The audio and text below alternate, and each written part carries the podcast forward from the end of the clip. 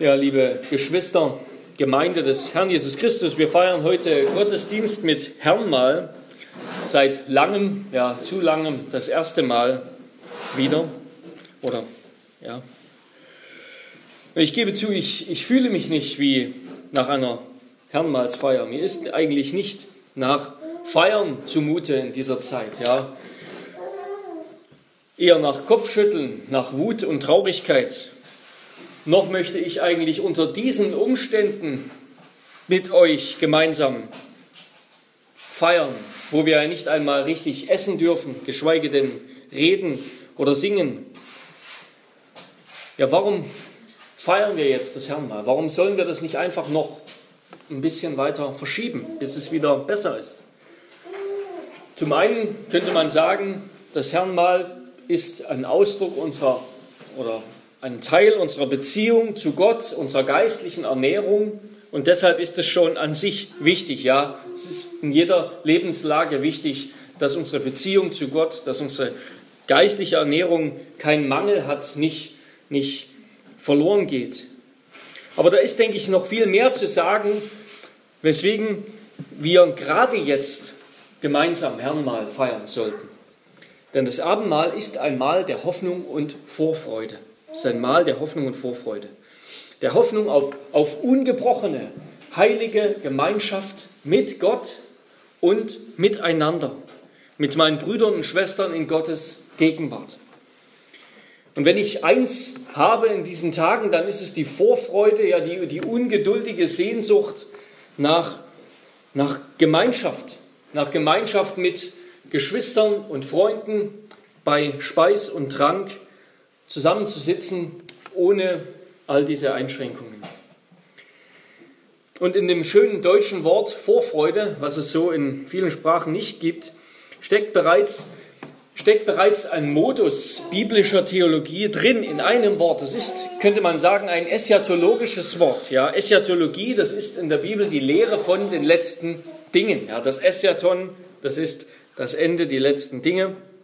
Aber je mehr wir die Bibel kennenlernen und die Bibel verstehen, desto mehr sehen wir, die Bibel ist auf das Ende hin ausgerichtet, auf das Ende gespannt von der ersten Seite an. Alles Geschaffene erwartet mit Sehnsucht und Spannung die Vollendung. Ja? Von der Schöpfung an ist alles wie ein Bogen hin auf das Ende, auf die Vollendung, auf die letzte Seite der Schrift hin gespannt. Und in dem Wort Vorfreude steckt genau das drin. Es ist eben die Freude auf ein kommendes Ereignis, die Freude der Erwartung, die aufhören wird, wenn das Ereignis, wenn das Fest da ist. Sie ist unterschieden, die Vorfreude ist eben unterschieden von der Festfreude, ja, der erfüllten Erwartung. Als Mal der Hoffnung, als Mal der Vorfreude oder der Pilgerschaft passt das Herrnmal deshalb gerade in diese Situation, wenn wir auf dem Weg sind und unsere Vorfreude ja, und unsere Ungeduld eigentlich, unsere Sehnsucht nach Leben und lebendiger Gemeinschaft unbändig ist.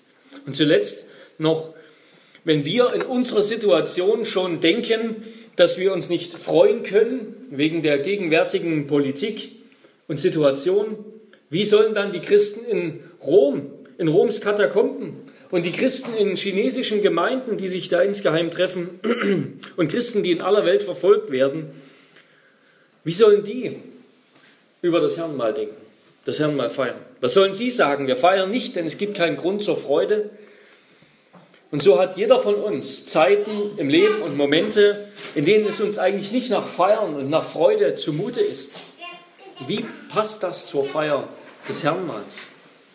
Und gehen wir noch, noch ein Stück weiter zurück zur Einsetzung des Mahls durch unseren Herrn Jesus Christus. Christus feierte das Abendmahl mit seinen Jüngern, als er wusste, dass er in wenigen Stunden gefangen genommen wird, geschlagen, misshandelt, an ein Kreuz genagelt unter schrecklichen Schmerzen, wo er Gottes Gerichtszorn über die, diese Welt tragen sollte.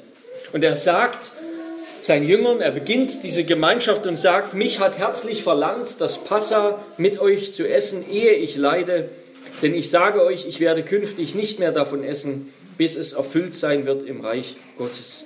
Ja, für Christus selber war das erste Abendmahl, als er es gefeiert hat, vor allem einmal der Vorfreude auf das, was sein wird nach seinem Tod, nach den Ereignissen, die kommen würden, nach seinem Leiden, wenn dann die Herrlichkeit wieder eingetreten ist, seine, er wieder gekommen ist, seine Herrlichkeit eingetreten ist.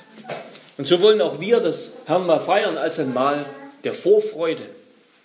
Und das wollen wir tun und uns darüber Gedanken machen unter drei Punkten. Das Herrnmal als Mal der Vorfreude auf die Siegesfeier des Königs, als Mal der Vorfreude auf die Vereinigung aller Völker und als ein Mal der Vorfreude auf das Hochzeitsmahl des Lammes. Erstens also das Herrnmal als Mal der Vorfreude auf die Siegesfeier des Königs. Der Aspekt der Vorfreude, oder man könnte auch anders sagen, das Herrnmal eigentlich als ein himmlischer Appetit hatten, sozusagen als ein Stück himmlische Gemeinschaft und himmlisches Leben, das kommt häufig zu kurz in unserem Denken, besonders wenn wir über das Abendmahl nur als eigentlich ein Erinnerungsmahl denken, vor allem weil wir dann noch die biblische Dimension von Erinnern falsch verstehen. Wenn wir denken, es geht nur darum, uns daran zu erinnern, dass Jesus eben für uns gestorben ist, das ist natürlich auch Teil dieses Mahls, sagt Jesus ja auch, aber es ist eben noch viel mehr. Die Sakramente lassen uns an Gottes Handeln teilhaben.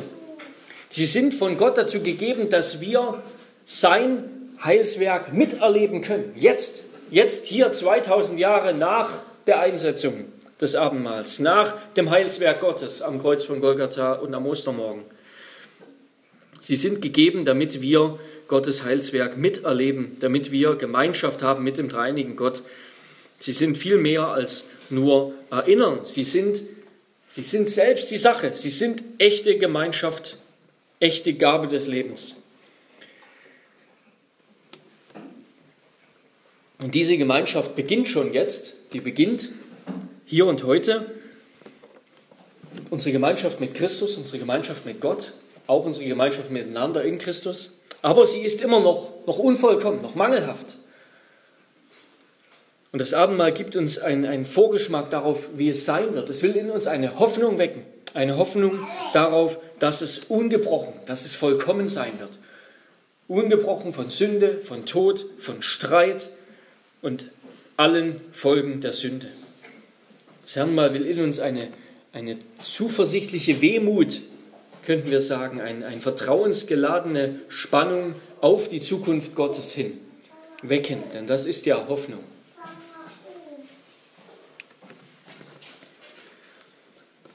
Denn für die Menschen ohne Gott, und damit kommen wir zu Jesaja, zum Propheten Jesaja, für die Menschen ohne Gott oder gegen Gott, ohne Gott ist gegen Gott, gibt es keine Hoffnung. Gott wird, so kündigt der Prophet Jesaja an, die ganze Erde durch seinen König unterwerfen und beherrschen.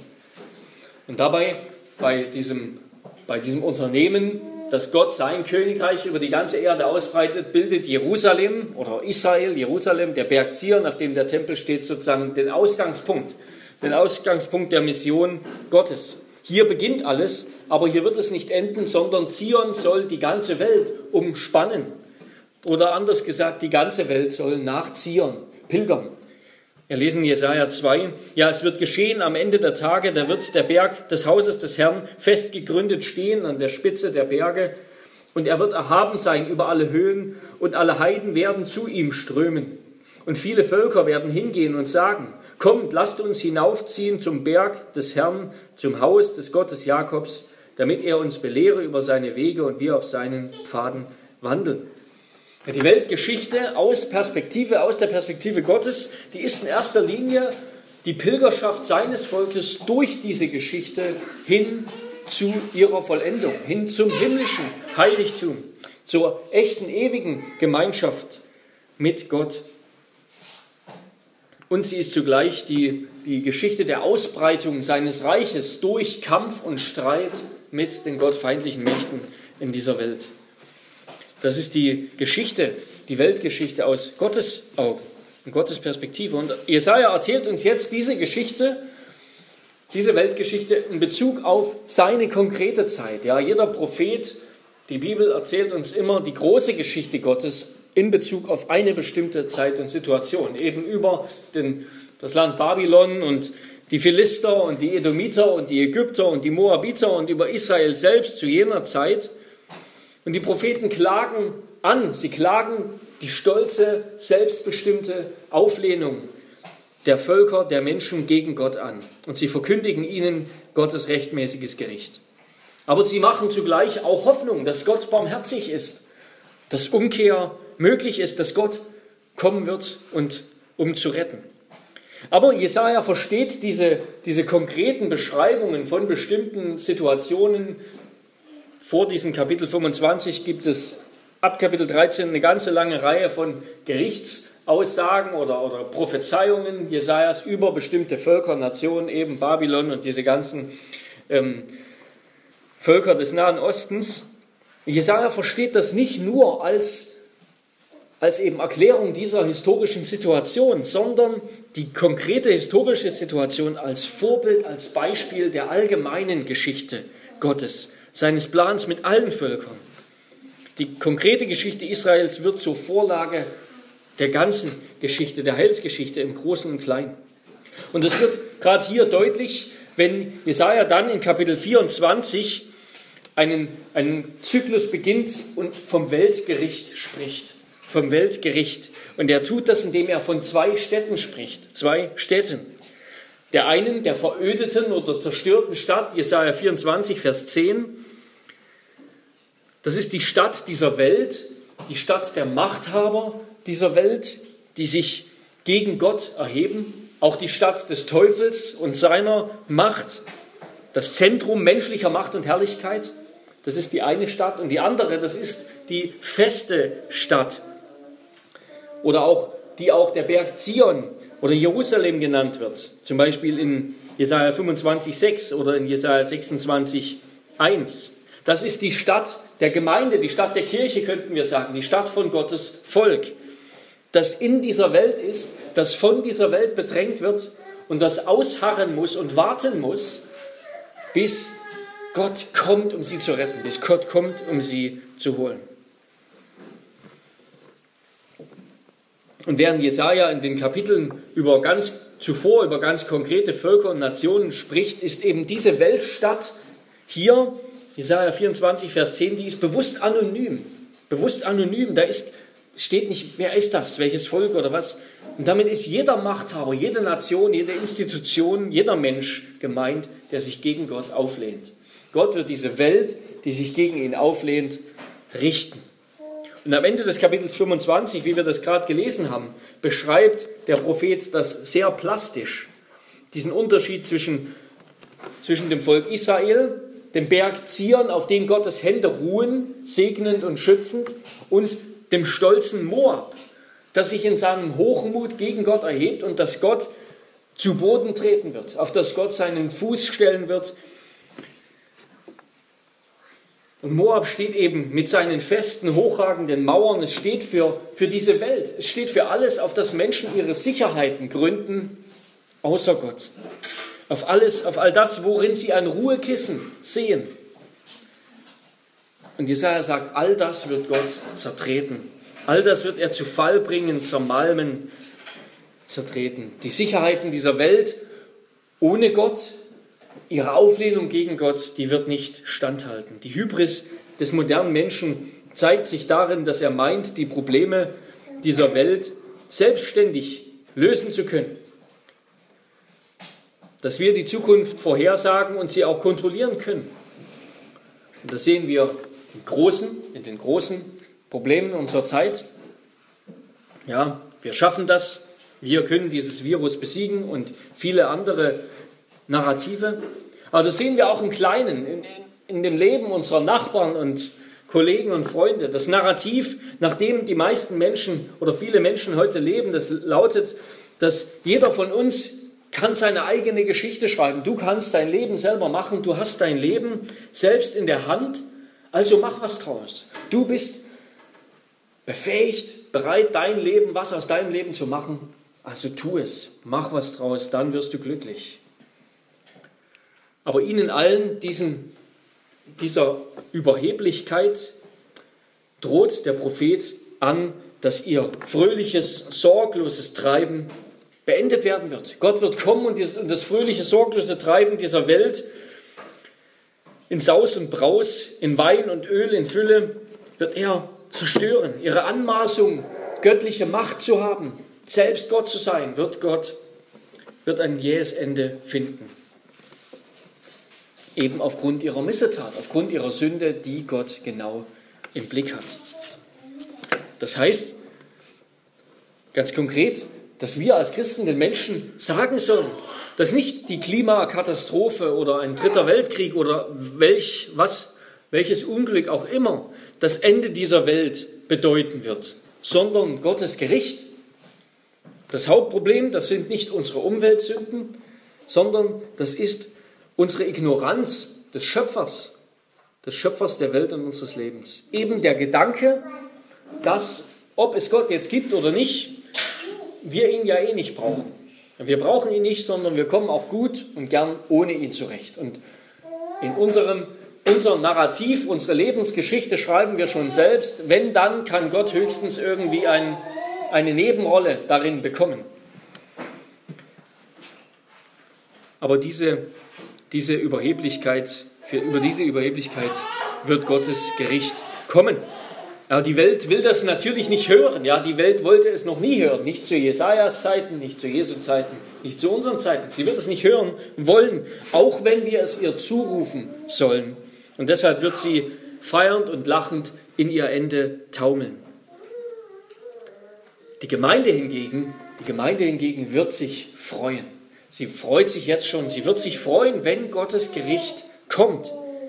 Wie, wie es dann hier eben in Kapitel 25 heißt, der Prophet, der dankt Gott, dass er die feste Stadt der Mächtigen, dass er den Hochmut dieser Welt, die Stadt der gewalttätigen Völker zerstört hat. Dass er all ihre Sicherheiten, ihre Paläste und ihre Hoheit in den Dreck geworfen hat. Er lobt Gottes vollkommene Treue, der sein Volk nicht vergisst, der den Schwachen nicht vergisst, sondern der souverän da ist um zu schützen.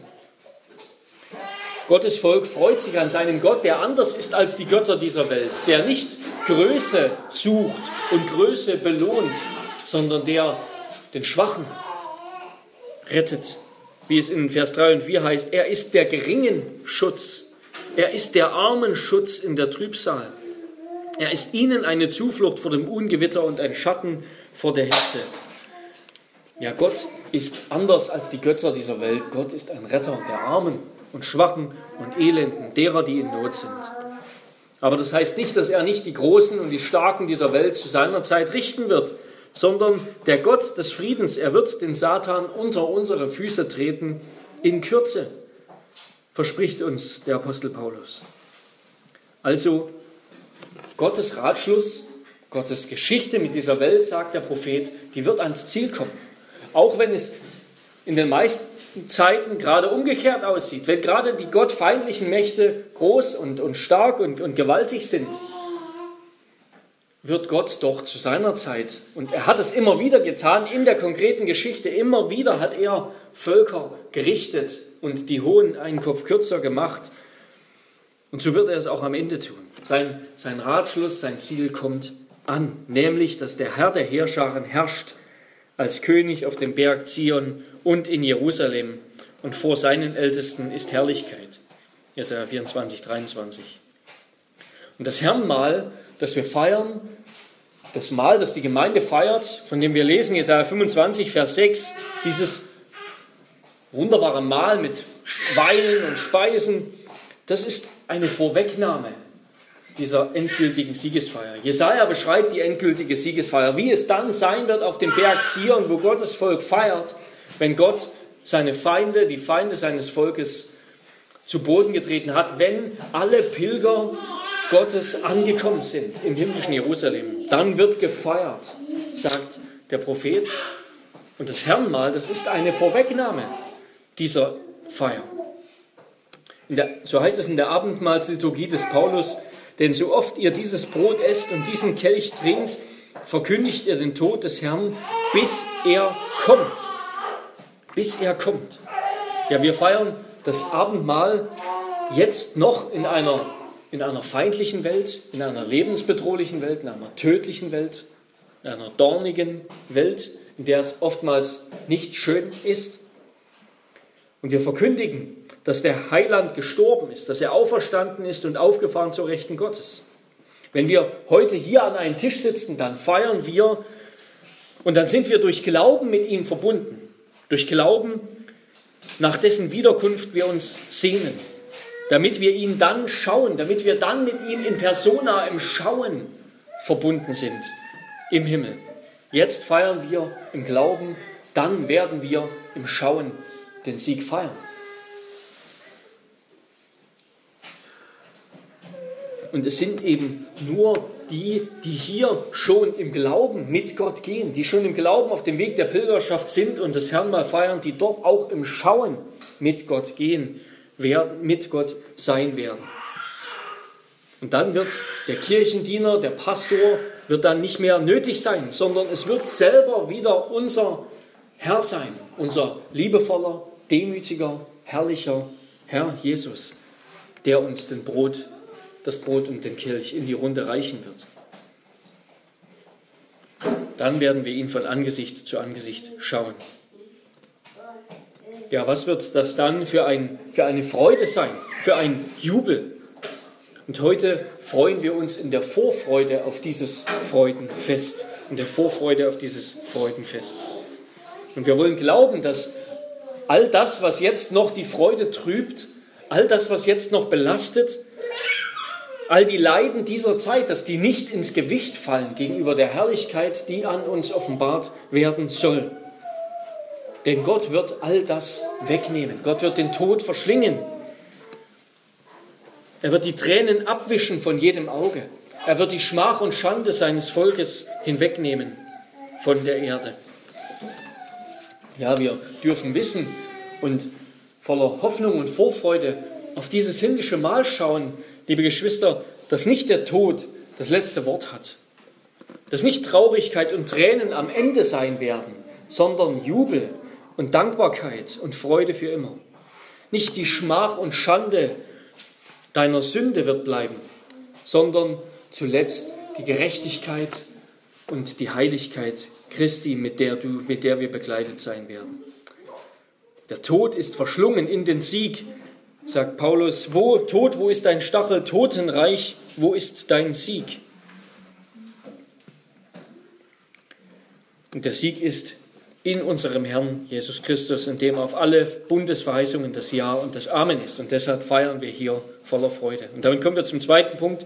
Die anderen Punkte sind kürzer. Zweitens das Herrnmal als Mahl der Vorfreude auf die Vereinigung aller Völker auf die Vereinigung aller Völker.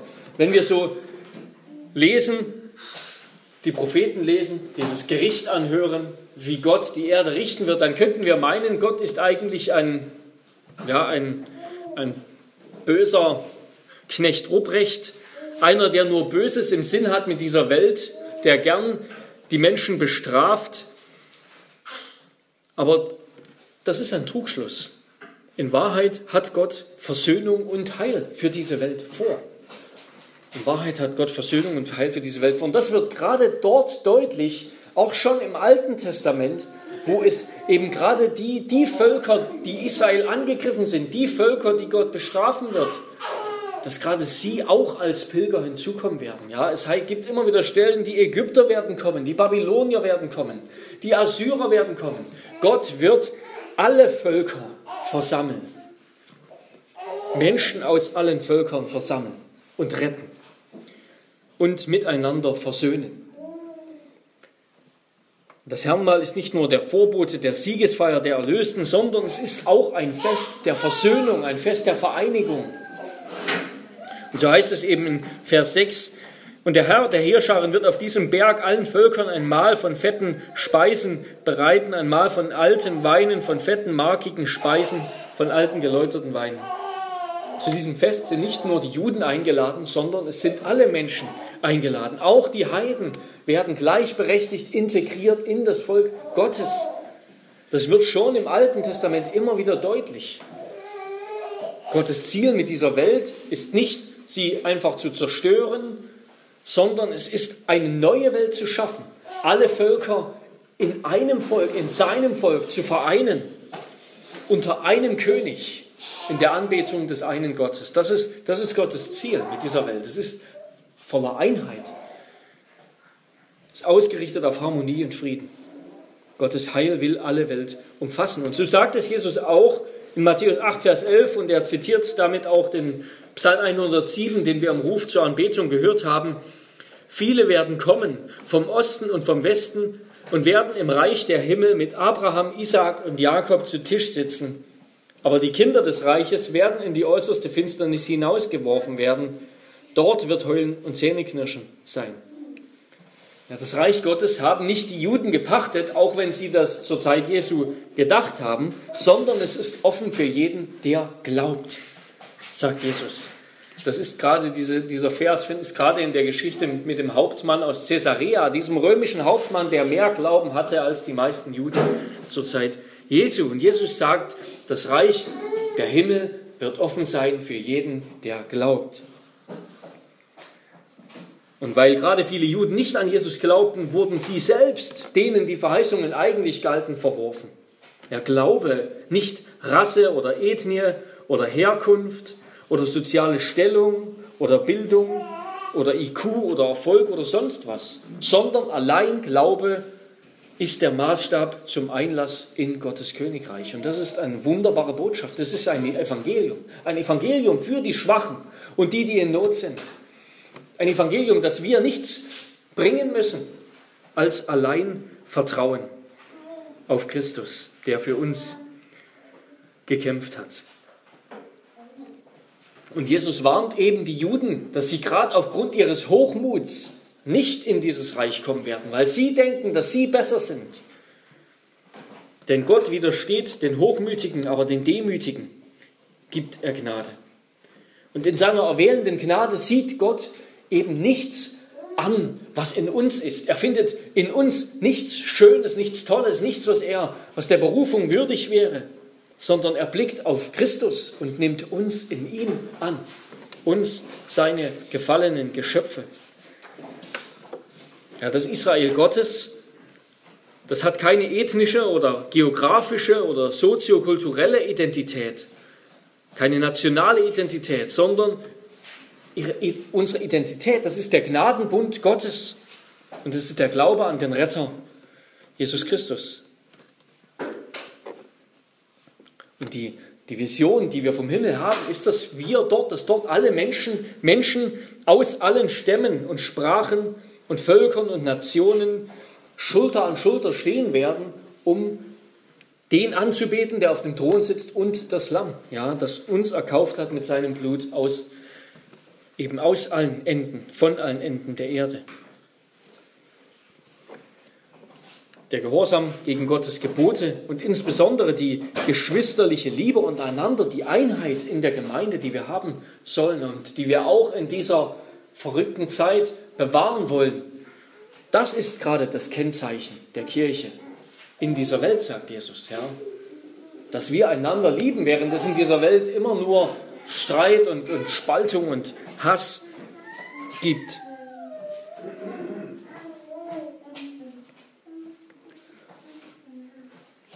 Was uns als Christen beim Mahl des Herrn miteinander verbindet oder verbündet, können wir auch sagen, das ist nicht die gleiche Erziehung und Bildung, nicht die gleiche Abstammung, nicht das gleiche Einkommen, nicht die gleiche politische Meinung oder Nationalität oder Beruf oder irgendetwas. Nein, wir gehören zusammen, weil Jesus jeden einzelnen von uns geliebt hat, uns zusammen geliebt hat, uns alle mit seinem Blut erlöst hat.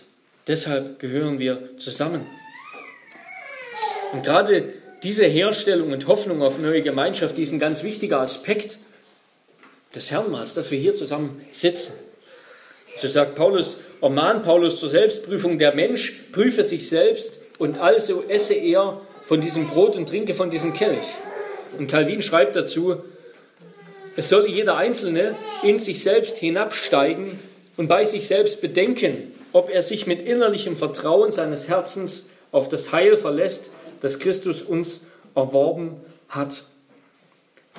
Ferner, ob er im eifrigen Trachten nach Unschuld und Heiligkeit, nach Christi Nachfolge strebt, ob er bereit ist, sich nach Christi Beispiel den Brüdern hinzugeben und sich denen zuteil zu geben, mit denen er Christus gemeinsam hat.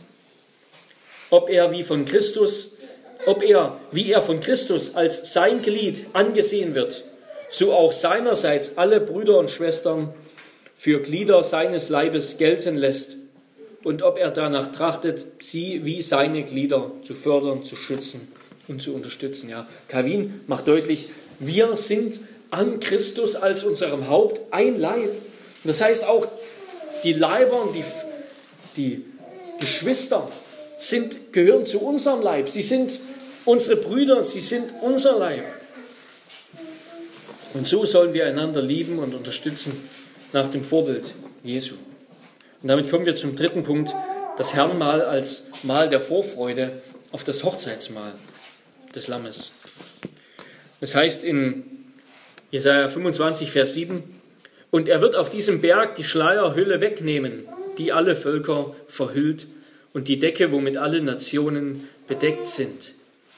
Wir haben also bisher gehört, im ersten Punkt, dass das Herrnmal eine Vorwegnahme der himmlischen Siegesfeier ist. Im Himmel wird es was geben? Es wird ein großes, eine große Feier geben, ein großes Bankett mit den leckersten Speisen und Getränken und der schönsten Gemeinschaft, die wir uns vorstellen können. Natürlich werden wir an Christus als seinem Heil Speisen und Anteil haben, aber übersehen wir das Offensichtliche nicht. Es geht um ein Mahl. Es geht um ein fröhliches Beisammensein. Es geht um eine reale Gemeinschaft aus Fleisch und Blut mit Speis und Trank, ja. Und das Herrnmal weist uns auf die leibhaftige Dimension des Himmels hin, gerade auf den körperlichen Aspekt des Himmels und des Heils. Der Himmel, das wird nicht irgendwie rumschweben sein im Äther, sondern es wird echte Gemeinschaft sein, die wir am Tisch haben, miteinander beim Essen, in fröhlicher, in, bei fröhlichem Beisammensein. Und deshalb verbietet uns auch gerade das Herrenmal, dass wir es uns vielleicht, wie es Gott sei Dank in unserer Gemeinde nicht der Fall ist, dass wir es uns vielleicht mit Corona-Kontaktbeschränkungen oder virtuellen Gottesdiensten bequem machen. Ja, das Herrenmal kann man nicht allein am Bildschirm feiern, sondern nur in der Gemeinschaft am Tisch. Und wir haben außerdem gehört, dass, das, dass die bunte Gemeinschaft, die Gott sogar hier in unserer kleinen Gemeinde fördert, dass wir von mehreren Kontinenten stammen, dass das die himmlische Realität widerspiegelt, wo es auch, wo Gottes Volk aus allen Völkern dieser Welt bestehen wird. Und beachten wir nochmal, wie Jesaja das betont. Ja? Er redet in Vers 6 und Vers, Vers 7 von allen Völkern. Gott wird alle Völker versammeln zu diesem Mal. Alle Nationen, Vers 7. Jedes Gesicht, Vers 8. Die ganze Erde, Vers 8. Gott sagt, er wird von allen Völkern die Schleierhülle der Traurigkeit, darum geht es hier, das ist diese Hülle, die Schleierhülle der Traurigkeit, den Trauerschleier abnehmen und eben den Tod hinwegnehmen und die Tränen abwischen. Er wird den Trauerschleier entfernen, der da ist wegen dem Tod als Folge der Sünde in der Welt. Und er wird ihn eintauschen gegen einen Hochzeitsschleier. Er wird den Trauernden von Zion verleihen, dass ihnen Kopfschmuck statt Asche gegeben werde, Freudenöl statt Trauer und Feierkleider statt eines betrübten Geistes. Jesaja 61, Vers 3. Ja, er wird den Tod und die Traurigkeit von uns, von euch nehmen und eure Herzen mit Freude und Jubel erfüllen. Der Himmel wird einem Hochzeitsfest gleichen. Und erinnern wir uns an dieses Gleichnis, was Jesus erzählt vom Himmelreich als einer großen Hochzeitsfeier, die der König veranstaltet für seinen Sohn, der seine Braut heiratet und er hat viele Gäste geladen und er sendet seine Knechte aus zu diesen Gästen, die auch schon Bescheid wussten von dieser Feier. Aber alle Geladenen lehnen ab, haben Wichtigeres zu tun, kommen nicht. Und der König aus Zorn und zugleich dem Willen, dass diese Hochzeitsfeier stattfindet, er lädt andere ein. Er geht hin, er sendet seine Knechte hin und lässt einladen, einladen ähm, von den Straßen und den Hecken und den Kreuzungen, wer auch gefunden wird und sich finden lassen will. So beschreibt Jesus den Himmel als ein Hochzeitsmahl, als eine Hochzeitsfeier, das Hochzeitsmahl des Lammes, die Hochzeitsfeier des Sohnes Gottes mit seiner Braut der Gemeinde, mit seiner auserwählten Braut der Gemeinde.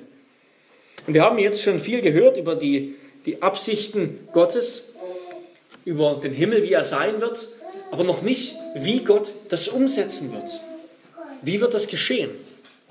Wie wird Gott seinen Bund den er mit Israel am Berg Sinai geschlossen hat, wo die Ältesten samt Mose hinaufgestiegen sind und vor Gott gespeist haben, vor Gott in Gottes Gegenwart gegessen haben. Wie, Gott, wie wird Gott diesen Bund erfüllen? Wie wird er seinen Sieg über die Mächte dieser Welt erringen? Wie wird er Versöhnung stiften zwischen verfeindeten Völkern und Menschen?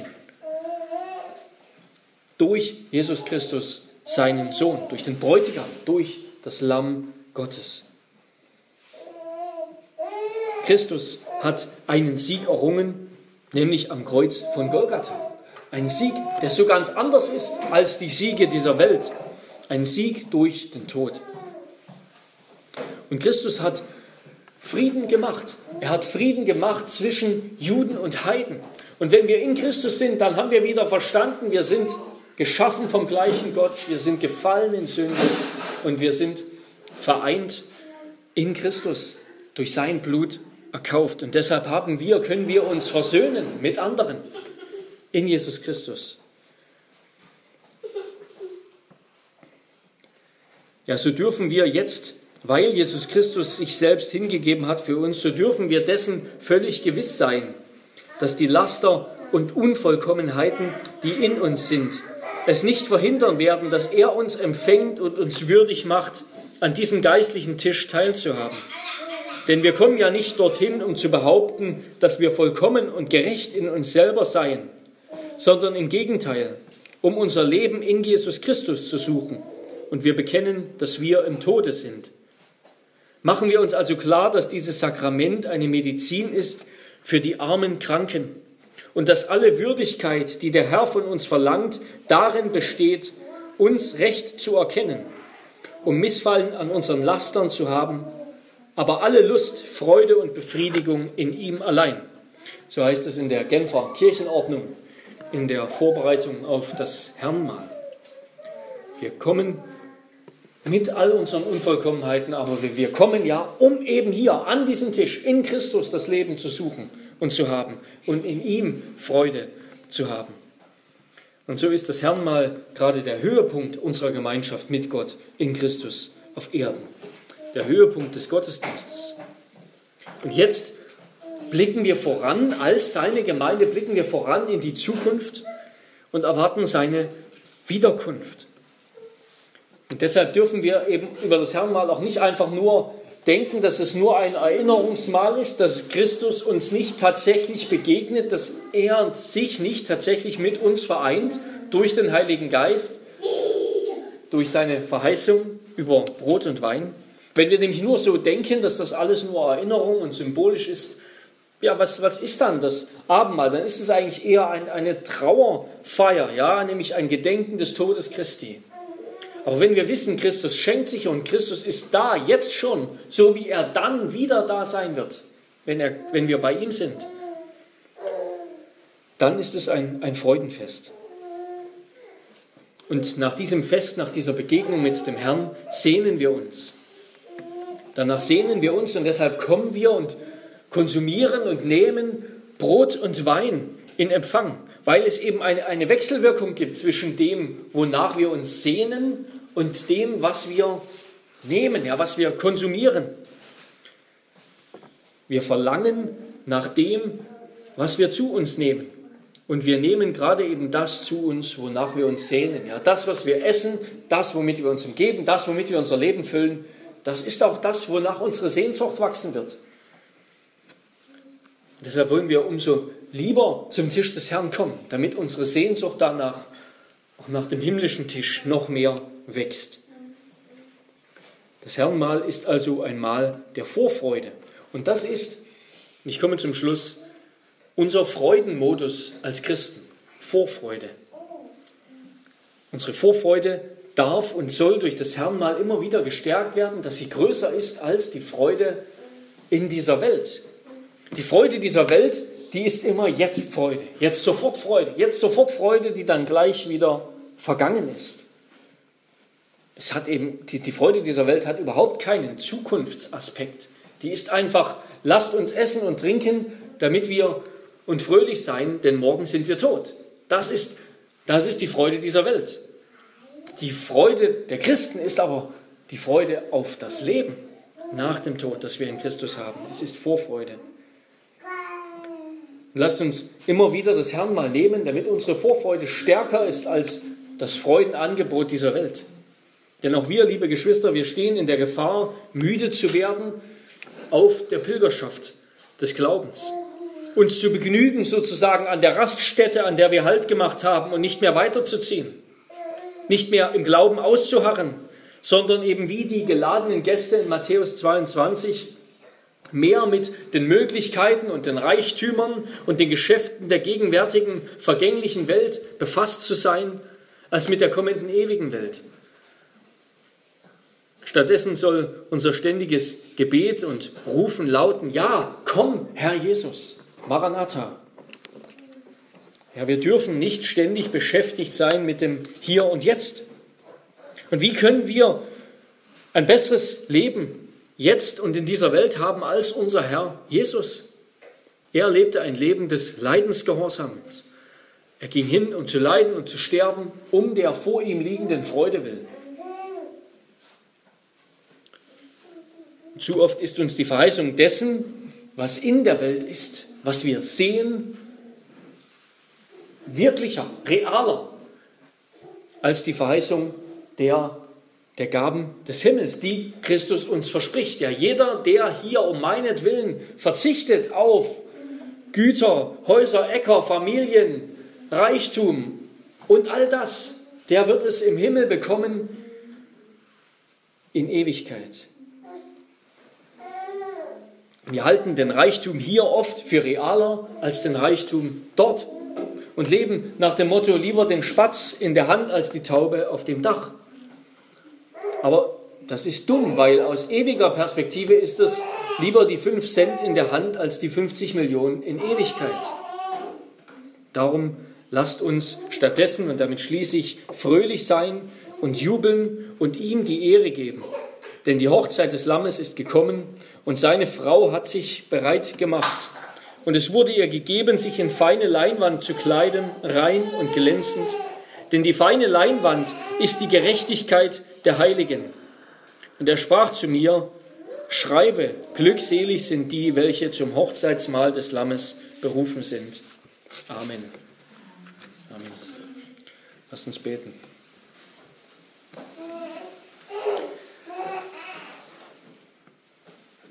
Herr unser Gott, wir,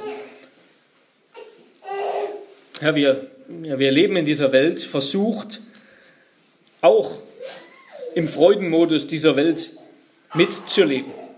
Das ist so verführerisch. Ja, und wir, ja, wir gehen so oft auf dem Zahnfleisch, weil uns, weil uns echte Hoffnung fehlt.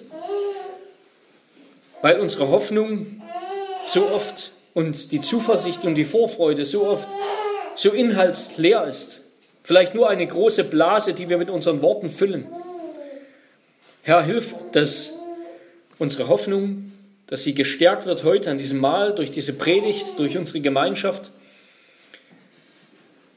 und dass du sie füllst mit Glauben. Dass unser Glauben nicht nur Worte sind, sondern eben ein zuversichtliches